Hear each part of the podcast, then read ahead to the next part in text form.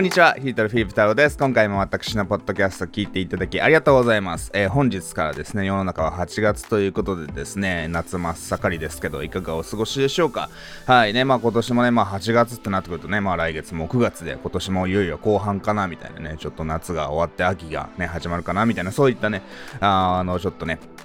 季節にまたね、近づいてきますけれども、ね、一日一日を大切にしてね、その変に焦ってね、あの、パニックになってしまうようだとよくありませんので、まあ本当にね、あの、焦ってもしょうがないので、まあ現実的なね、えー、目標であったり、ちょっとここまでは実際無理だなと思ったらですね、ちょっと目標をね、少し下げても結構ですので、えー、ぜひね、焦らずにコツコツやっていきましょう。という形でね、今日もポッドキャスト始めていきたいと思います。で、今日のテーマはですね、Web 広告における垂直拡大と水平拡大とていうね、テーマでお話をしていきたいなというふうに思います。えー、これですね、まあその、特に広告っていうものを使うとね、私もね、すごく広告っていうものにお金を、ウェブ広告にお金を投資して、えー、ビジネスを効率的に拡大することができました。もしかしたらあんたも私の広告をね、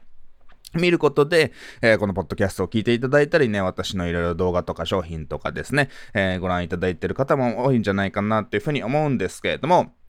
その広告を使ってですね、やっぱそのやっぱ継続的にね、あの、お金を、なんていうのかな、売り上げを増やして、ね、やっぱちゃんとお客様を継続的に集めて、あの、売り上げをね、拡大していきたいわけじゃないですか。ね、そのやっぱり、あの、広告を使ったけど、なんか今月は全然ダメだな、みたいなね。もちろんそういうこともありますけれども、そのやっぱり広告を使って、まあ、広告使わなくてもですけれども、何かしらね、活動をして自分のコストを、自分のね、労働をかけるか、するかですね、まあ、もしくはそのお金に仕事、ね、お金を払って何かウェブ広告に仕事をしてもらうっていうね、えー、場合でもどちらでも結構ですけれども、やっぱしっかりコストをかけたのであれば、それをね、できるだけ回収したいというのがね、やっぱそのビジネスのね、あの、基本なわけですよ。で、そこで拡大していくにあたって、えー、ね、垂直拡大と水平拡大っていう考え方がありますね。これをちょっと一個ずつね、あの、解説をしていきたいなというふうに思います。ちょっとこの考え方をね、理解することでですね、えー、よりですね、あの、ビジネスにおいて、その広告を使った集客において、ちょっとね、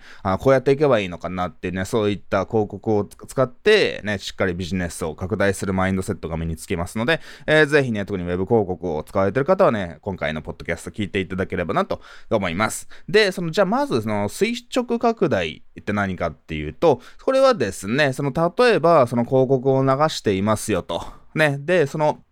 垂直ってのは上にね、あの高さが上がっていくことですよね。ある意味、その一つのなんか広告を出して、なんかランディング、一つのランディングページと、まあ一つのね、あのまあ複数、その一つのキャンペーンの中に、まあ複数のパターン、広告のパターンとかがね、あのあってもいいんですけども、まあ一つのやり方がうまくいってますよと。で、それをその垂直に拡大させていくかのはどういうことかっていうと、あの、例えば予算を増やすっていうのが、まあ代表的な、えー、やり方ですよね。あ、この広告うまくいってるから予算もっと増やして、このね、あのキャンペーンがもっとね、適切なターゲットのね、人たちにもっと多く、ね、短期間のうちにより多く、えー、拡大、あの、ちゃんと見てもらって、まあそこから集客をしてですね、売り上げをアップさせようっていうのが集客、あの、垂直拡大なわけですよ。これね、あの、やっぱ一番、なんていうのかな、短期的には非常に有効ですね。あの、私もね、あの、やっぱり広告適当に 適当にって言ったらあれかもしれませんけども、まあこれでうまくいくかわからんけど、ちょっととりあえずね、流してみようって形でですね、まあ Facebook であったり、YouTube 広告とかね、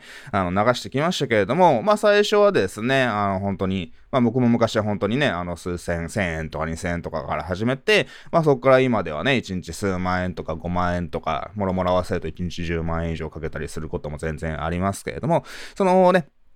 ちょっと、ちょっとやり方、ちょっとテストでやってみて、まあ、うまくいったら、どんどんね、あの、広告費を上げていこうっていう風なやり方なわけですよ。なんかいきなりね、あの、広告費をなんか10倍にしますみたいなことをするとよくないですけども、まあ、ちょっとずつ増やしていくっていうね、とか、あの、まあ、ちょっと広告媒体によってやり方はね、最適なやり方は違いますけれども、えー、そういう形で予算を増やして、一つのキャンペーンで、まあね、できるだけね、あの、お客様を集めるっていうのが垂直拡大になります。で、垂直拡大の問題点はですね、ウェブ特に Web 広告においてはですね、えー、必ずね、遅かれ早かれ限界は来るっていうことなんですね。はい。どうしても、そのやっぱりね、まあ、これを聞いてる方は日本人っていうかな、日本国内でビジネスをね、あの、されてる方が多いと思いますけど、まあこれ別に海外、世界中をね、あの、対象にビジネスをされてても一緒ですけれども、やっぱどうしてもね、対象となる人ってのは限りがあるわけですよ。例えば僕であれば、なんか、えー、経営をされてるビジネスをね、中小企業経営者の方とかも、もしくはご自身でね、何かビジネスをやれてる方っていうのが対象になるわけなんですけれども、まあ、その世の中のパーセンテージとして、そういう人でそこまでは多くないわけですよ。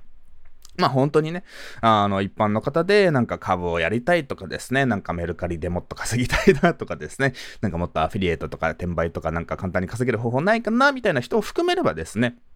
もうちょっとパイは多いかもしれませんけれども、まあ、僕のターゲットはそこじゃなくて、もうなんかすでに商品を売ってるよっていうですね、えー、経営者の方がターゲット、経営者、これから、もしくはね、これから起業したい方とか、まあ個人事業主の方でも結構ですけれども、えー、そういった方がターゲットですので、そのやっぱりどうしてもそこまでね、あの無限にお客様っていうのは別にね、あの、たくさんいるんだけれども、今の時代ね、多くの方が、あの、スマホを使ってネットを見ていただいてるので、まあたくさんいらっしゃるんだけど、それでも無限にはね、いらっしゃらないわけですよ。なので、一つのやり方しかやっていないと、まあ遅かれ早かれですね、まあ、特にどのぐらいお金を使うかにもよりますけれども、やっぱりどうしてもですね、あの、一個のやり方しかやってないと、まあ反応が取れなくなってくるっていう風な話になるわけですよね。一生続くキャンペーンとか一生続く広告っていうのは基本的にありませんので、やっぱ常にね、手を変えしないかやっていかなくちゃいけないわけですね。じゃあそこで、じゃあどうすればいいかっていうと、もう一つのやり方が出てくるわけですね。今、垂直拡大について解説をしましたけれども、もう一つは水平拡大になるわけですよ。水平ってね、垂直ってのは一つのね、やり方。まあ、一つの、そのね、あの施策で、できるだけね、その金額を高くしていって、ね、あの、一個で一個のやり方でね、ドカンとやっていこうって話なんですけれども、えー、それだとどうしてもね、遅かれ早かれ限界が来るので、ちょっと別の形、別のやり方をどんどん横に増やしていこうよっていう風なお話になるわけです。これもちろん両方組み合わせて、横にも増やしていきながら、それをね、予算を増やしていって、縦にもね、横にも縦にもっていう形で、水平とね、あの、あの垂直拡大っていうのは両方やっても全然構わないわけですよ。っていうね、どっちを両方使うのも全然ありなんですけど、だからその水平拡大っていうのは、例えばですね、あの、例えば同じ LP だったとしても、まあ一番簡単なのは、そのターゲットを変えることですよね。一つのキャンペーンで、あの、うまくいってたやり方がですね、ちょっと反応悪くなってきたぞと。そしたら、それをね、違うターゲットに流してる違うターゲットオーディエンス、ね、違うなんか興味関心を持ってる人とか、えー、なんていうのかな、別の、ね、ターゲットに流してみるとか別の広告媒体を使ってみるっていうのもそうですよね。えー、例えば今まで Facebook 広告を流し、しか流しなかった方がですね、ちょっと Google の広告も流してみよう、YouTube 広告も流してみようっていうのもですね、ある意味水平拡大じゃないですか。ね、いくら Facebook が反応良かったとしても、ちょっと Facebook だけだと限界があると。ね、別のところにね、Google とか YouTube っていうね、えー、ところを好んで見ている人、Facebook、Instagram は見ないよって人もどうしてもね、いますし、そのまた逆もしかりですので、そのやっぱりですね、垂直拡大を、垂直じゃなくて水平拡大をしていくっていうのは、やっぱその違う広告媒体を使うっていうのも一つですし、えー、またはそのね、あの同じ広告媒体の中でもちょっと今まで流してこなかったような、そのね、配信設定をしてみるとかっていうのも垂直拡大の方法です。ね、あとは当然ね、そのちょっと広告のクリエイティブを変えてみると、ね、あの同じあの、ランディングページに誘導するんだけれども、今まで反応があったですね、その、画像、静止画とか動画とかキャッチコピーとかいうのがですね、えー、ちょっと反応が悪くなってきたので、ちょっと季節に合わせたものに変えてみようとか、ちょっとね、えー、今までとちょっと違う目を引くものに変えてみよう、違う切り口にしてみようという形で、あまあちょっと切り口を変えて、同じ LP、同じね、キャンペーンなんだけれども、ちょっとね、別のクリエイティブを使ってみるっていうことをすると、ね、ちょっと別の方向性からね、別の角度から、ターゲットに対してね、メッセージを投げかけることになりますので、まあ今までの広告だとまあ別にいいかなみたいな反応がなかった人がですね、あの、あ、なんかちょっとこれ面白いかもみたいな形でね、あの反応が悪かった、反応してくれなかった人が、ちょっと方向性っていうかな、切り口を変えることでまたね、あのクリックしてくれたり登録をしてくれたりすることもあるわけですよ。っていう形で、そのやっぱ一個のね、竹槍双方、竹槍戦法じゃないですけども、そのね、一個のやり方でなできるだけやるってのもね、まあ最初はいいんですけども、どうしても継続的にね、しっかりね、一つのね、やっぱそのね、何か、ね、僕はセールスファネルって言ってますけれども、何かね、一つの何か無料のね、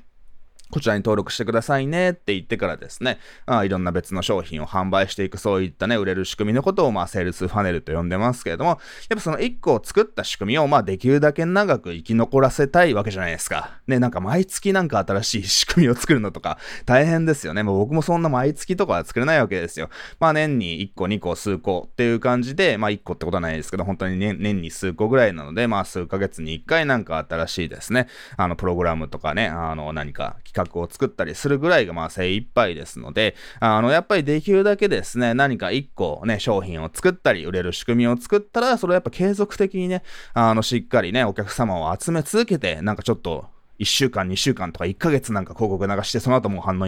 がね、あの、取れませんですよっていうね、あの、形になってしまうと良くないわけです。ね、それだと大体そういう方はね、あの、垂直拡大しかやっていないわけですよ。なので、そこでちょっと水平拡大の、あの、やり方を思い出していただいてですね、ちょっと Facebook 広告以外のね、Facebook 広告をやれてたとしたらですね、別の広告媒体にも流してみるとか、そのね、別のターゲットに流してみるとかですね、あの、広告のクリエイティブを変えてみるっていうのがですね、あの、非常におすすめの方法でございます。で、まあ、それでもね、どうしてもね、いくら手を変え品を変えてもですね、まあ、どうしても限界が来たなと思ったらですね、またちょっと違う、あの、ランディングページを作り直すとか、違うオファーを作るとかね、違う商品を作るっていう形で、ね、あの、まあ、一つの広告媒体というかな、一つのね、キャンペーンのやり方ですと、どうしても、あの、いくらね、垂直拡大をしていっても限界が来ます。で、そこで、あの、水平拡大をしていくわけですけれども、やっぱその同じ商品とか同じオファーだとですね、まあ少切り口を変えてもね、水平拡大をしていったとしてもね、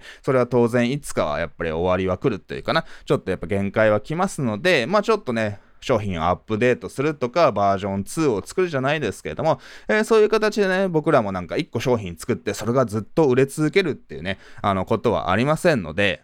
まあ、定期的にですね、本当に新しいオファーとか新しい商品を作ってですね、えー、自分のビジネス、自分の商品をアップデートしていくっていうことをね、えー、必ず行うようにしてください。ね、まあ僕なんかも、そのね、まあいろんな商品があるので、ね、あの、数年前から常に売れ続けている商品はあるんですけれども、なんかやっぱその一つのね、あの商品っていうのもずっと広告を流していてうまくいくっていうね、うまくいき続けるってことはやっぱなかなか難しいかなっていうふうに思ってます。はい。っていう形でね、そのやっぱ表に出す目玉となるキャンペーンを行う商品っていうのはですね、まあやっぱ年に数回ぐらいね、ちょっとね、作り変えていって、表に出す商品はね、定期的にやっぱ作り変えていって、でも過去に作ったですね、あの商品っていうものがもう別に売れないかって話ではなくて、そうね、あの表に出してるキャンペーンで宣伝してる商品を買ってくれた方が、そうね、また昔出してた商品も買ってくれるっていう形でですね、まあじわじわロングセラーになることもありますし、ね、そのメインで自分がね、広告を流してる商品買わなくても、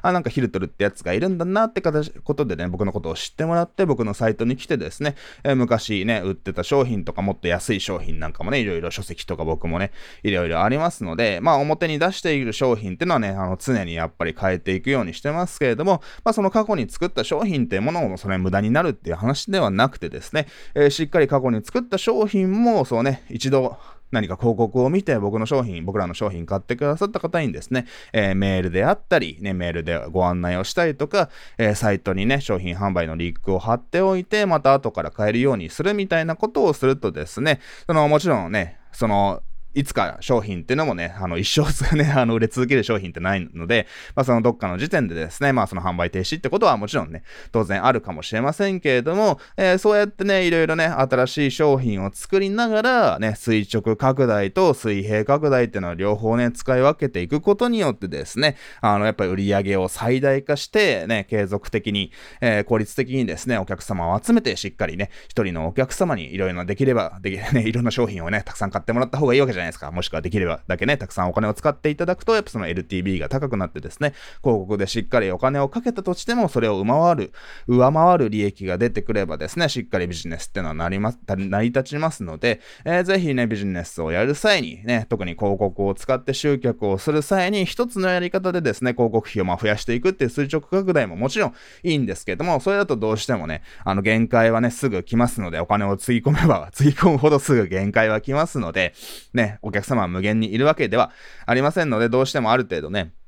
その自分の商品に興味がある人にある程度行き渡ってしまうと、ちょっとどうしても反応ってのは徐々にね、あの、落ちていくものですから、ちょっと常に新しい切り口、別の広告とか別の広告媒体とかですね、別のね、ちょっとね、あの、広告クリエイティブ動画とか静止画とかですね、静止画というか画像とか、えー、そういった広告クリエイティブを入れ替えたりとか、それもしくはそれでもね、限界が来たら、ちょっと新しいオファーをね、えー、作るっていう形でね、やっぱ定期的にやっぱフレッシュな、やっぱそのコンテンツ、広告っていうものをね、使って入れ替えていかないと、えー、どうしてもね、あの、使ってる広告費をその無駄にせずに最大限にね、活かして、あの、売上集客売上げを最大限化していくってことができませんので、えー、ぜひね、今回お伝えした垂直拡大と水平拡大、ね、ぜひ覚えておいて、ぜひあなたもね、行動して実践してほしいなというふうに思います。えー、それでは今回も最後まで聞いていただきありがとうございますいました。ぜひお役立てください。また次回の放送でお会いしましょう。またね、バイバイ。暑いのでお気をつけください。それではまた。